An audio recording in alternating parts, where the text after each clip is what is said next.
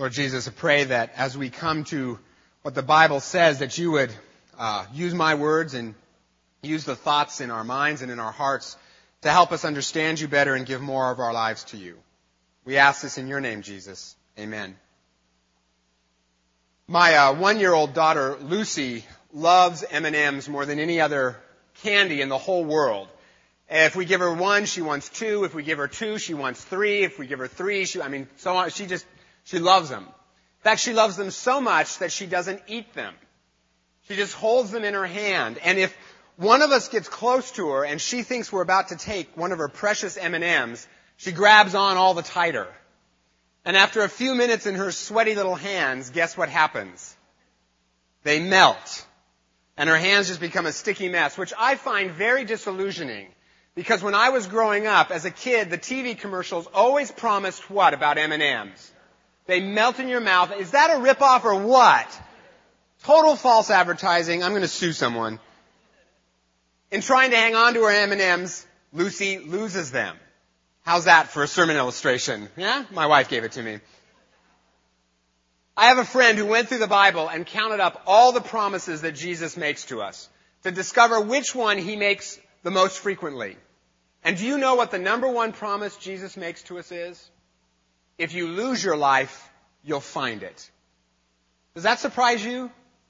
It surprised me. The number one promise wasn't, I'll always be with you. It wasn't, I'll be there. I'll use every bad circumstance for good, although he does those things.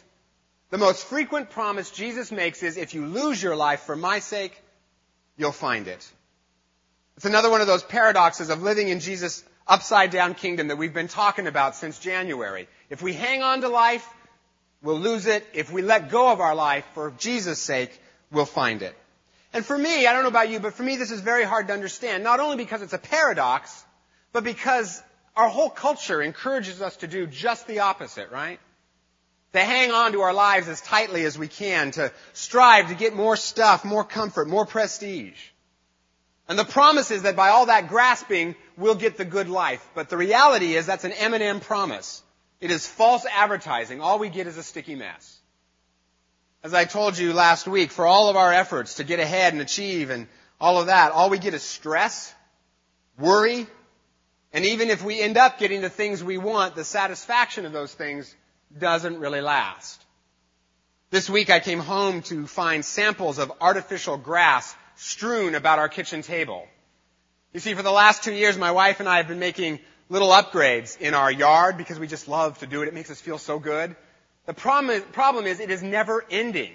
I mean, first we put in a play structure, and then we built a planter box, and then we had uh, David Wells help build a retaining wall for us. I mean, poor David, right? I mean, I, I mean, it's just one thing after the other. But now we have this soggy little mud pit that doesn't grow any grass. It's all shady, and we are just sure that artificial grass is the answer to all of our problems.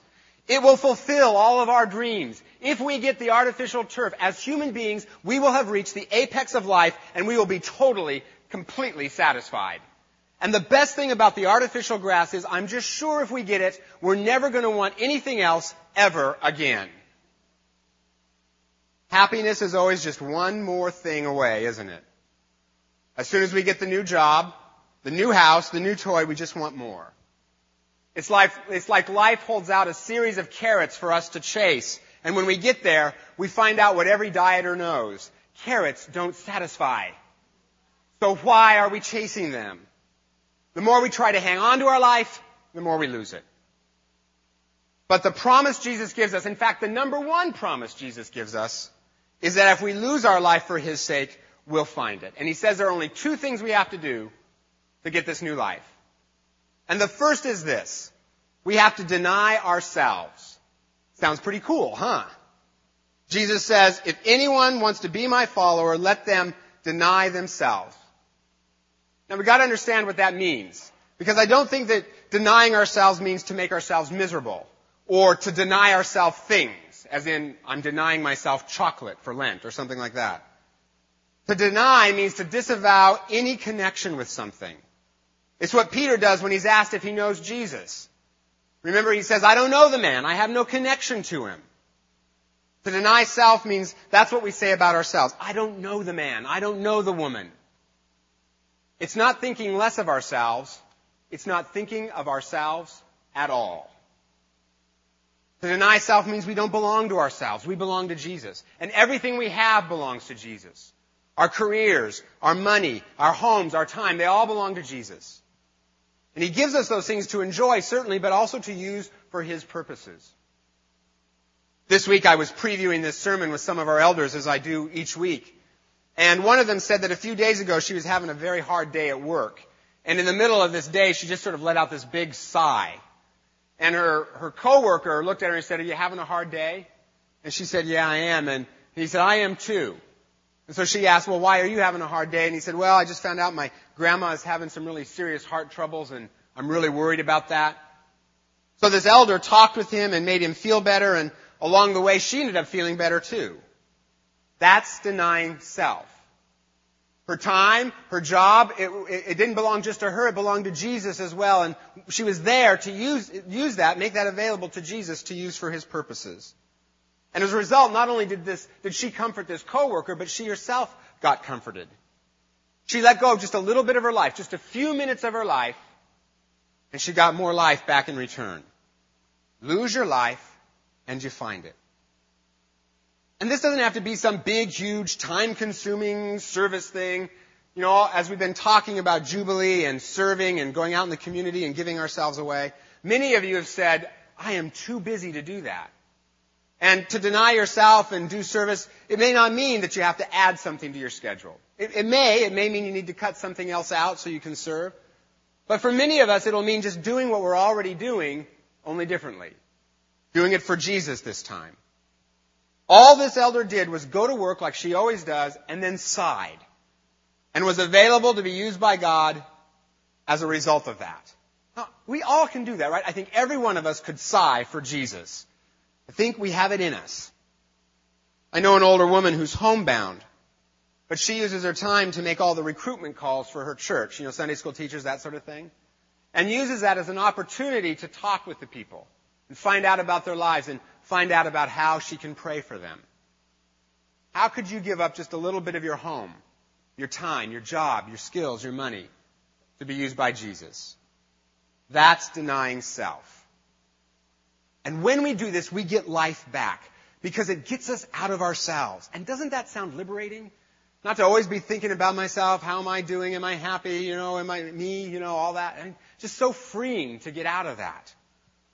After Christina and I got engaged, I I started to freak out about the whole engagement thing and started to think, oh no, I, I don't have what it takes. To, I'm not marriage material. You know, this isn't going to work. And I, I just sort of started spiraling in on myself and just, you know, what, you know, is this going to work? And how about me? And, you know, what about me? And you know, then there's me. And, you know, I sort of, sort of sounded like an opera singer warming up, you know, me, me, me, me, me, me, me, right? Well, this all reached kind of a crescendo. One night we were out at a restaurant having dinner and I started to cry. Not just little tears, but full-on, unmanly sobbing kinds of things. And and I was saying, you know, I don't have what it takes to be a good husband and this is going to fail and when it does, I'm going to be embarrassed and everyone's going to be mad at me because it's all about me, right? That's called narcissism. It's a disorder.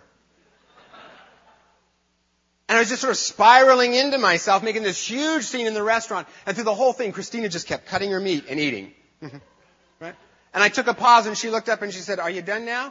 Because I was sort of thinking blue would be great for the bridesmaids' dresses. What do you think? I was sitting there going, okay, pastoral care, not her gift. Check that one off, all right? But then she ta- started talking about the wedding. And got me talking about the wedding, got me talking about her, got me talking about other people, got me out of myself. And it was so liberating. It sounds so harsh to say we must deny ourselves, but really it frees us because it gets us out of ourselves. You know, sometimes you hear people ask the question, if you were stranded on a deserted island, what one book would you bring? And if you're in a church, you sort of feel obligated to say the Bible, right? When really you're thinking, a book on how to build a boat. Duh. Right? The truth is, all of us are marooned on a deserted island called self. And following Jesus is the boat that will take us away from that. We lose our life by denying self, and that frees us and gives us new life. The second thing Jesus says we have to do in order to find our life by losing it is we have to take up our cross and follow him. Deny self, take up our cross. This sermon's just getting better and better, isn't it? Glad you came to church, right? Again, we got to figure out what Jesus means by take up your cross, because I don't think he's talking about the normal hardships of life. You know, sometimes you hear people say, well, that's just the cross I have to bear. You know, nearsightedness is the cross I have to bear. My husband is the cross I have to bear. Not that I've heard that personally, you understand. But that demeans the cross, not to mention the husband. The cross wasn't something that was forced on Jesus. He chose it. It was the result of who he was and what he did and how he lived. Our cross isn't the hardships that are part of life. It's what naturally results from following Jesus. Things like rejection. If we follow Jesus, we might get rejected. Downward mobility. If we really follow Jesus' ethics, we may not rise as far as fast. Being out of our comfort zones to do the things Jesus asks us to do. If we do the things Jesus did, there will be some crosses. Which sounds terrible.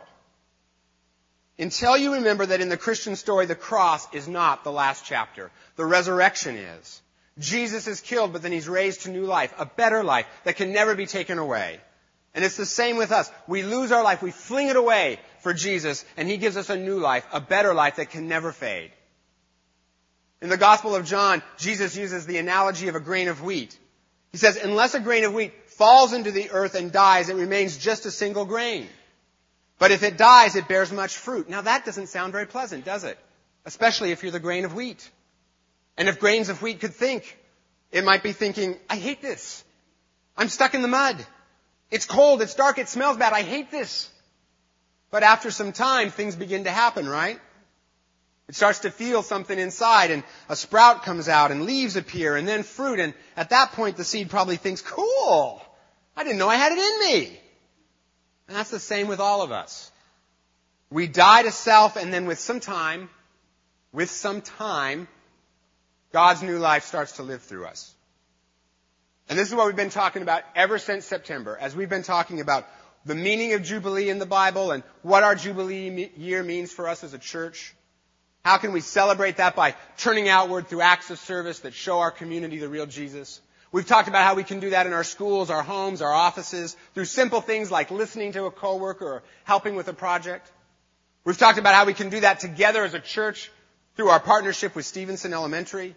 Many of you already have been doing this for decades. I mean, before I was born, even.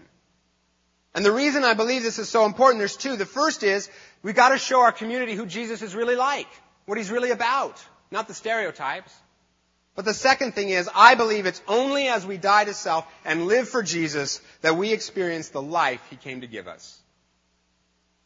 A few years ago, I was working with a young man named Trevor, whose relationship with Christ had become kind of flat. Didn't feel anything, didn't even believe God existed, wasn't sure he believed God existed. And he was spending a lot of time living for self. He lived for sports. He lived for pleasure. He lived to figure out how he could make more money. And he was hanging on to his life very tightly, and as a result, he was kind of confused about where he was going, couldn't settle on a career, was just kind of going through the motions of life. Well, I invited him to go on a short-term mission trip to the Dominican Republic, and he said no. He said, I don't have enough money, and besides, I think I'd rather go to Hawaii with some friends. But I gave him a lot of pastoral encouragement, a k a guilt, and he ended up going. Well, when he got there, he was assigned to do social work, which wasn't what he wanted to do. He wanted to do sports ministries, but he took it like a good soldier. And for a week, his job was to go into a poor village and teach kids about health and hygiene. And in the afternoons, he worked with mentally disabled kids. Well, one day I went with Trevor and watched him work on all of his assigned duties. And in the afternoon, there was this one kid who was so severely disabled he couldn't talk, couldn't control his body. But Trevor would wrestle with him and play games with him, and this kid would just cling to Trevor with this look of love and admiration in his eyes. And Trevor had a look on his face that I'd never seen there before. It's called a smile. And the best part was that every morning when he'd arrive in the village, all the kids in the village would run after him, and they'd be shouting out his name, Trevor, Trevor. Right? And then he'd, when he'd get out of the truck, he'd swing them around, he'd play with them, he'd wrestle with them, and then they'd all pile on top of him and then pull him down to the ground. It was so much fun to watch. That evening, I was talking to him after dinner, and I said, you know, Trevor, it was just so great to watch you today. I mean, it was like watching a sailboat on a reach or a Porsche round in a corner at top speed. It looked like you were doing exactly what God designed you to do. And I said, Trevor, when I am an old man, I will remember the look on your face when those kids piled on top of you. And he said, cut it out, man, you're making me cry. And then he said, I think I know what I'm supposed to do with my life. I think I'm supposed to be a teacher. So when he got home, he enrolled in a teaching program, and that's what he does today. He's a teacher. Because he gave up one week, because he served, because he denied himself, took up a cross and followed Jesus and gave his life away, he found it. And I want to ask you just one question. Does that look like a miserable man to you? Does that look like a man who's lost his life? In a way, yeah. It looks to me like a man who has lost his life by giving it away to Jesus and in the process found a better life, a newer life, a richer life. Why'd you come here this morning? You know, I, I kind of always wonder that every Sunday, actually. Why are they here? Why are they coming? Why are you here? I know some of you are thinking because my spouse made me come or whatever, but deeper than that, deeper. I mean, you know, maybe you were hoping to hear some good music, or maybe you were hoping to hear a good sermon. I hope that every week, trust me. But even deeper than that, you know why I think you came today? Because I think you want to connect with the God who made you. And I think you want to find a community of people where you can belong. And I think you're hoping that someone is going to stand up and tell you that there's more. That there's more to life than the office or the school or the daily grind. That there's more to life than the schedule and the calendar and the appointments. That there's more to life than making widgets and buying widgets and trading widgets on eBay. That there's more than being a producer, more than being a consumer, that there's more. And ever since September, as we've been talking about what the meaning of Jubilee is, I've been trying to tell you that there is so much more. That when we give our lives away in the name of Jesus, we find it. It isn't always easy, it isn't always convenient, but it's always real and it's always more. And the person who guarantees that, the person who guarantees that promise is Jesus, who at the cross lost everything, even his life. But he knew that the cross wasn't the end, he knew the resurrection was the end. And now he sits at the right hand of God the Father, and someday he's coming back for you and he's coming back for me. In losing his life, Jesus found it, and he found us as well. And he saved us. And now he offers us abundant life, pressed down, heaped up, and overflowing the measure, life. You see, the cross we bear always leads to the crown we wear. That is his promise, and he guarantees it. And it's in that security that we can fling our lives away in his name and find the new life that he died to give us. Lord Jesus, thank you so much for this amazing promise that when we lose our life for your sake, we find it more than we ever knew we could have it. Lord, help us to do that. Help us to give our lives to you. We ask this in your name, Jesus. Amen.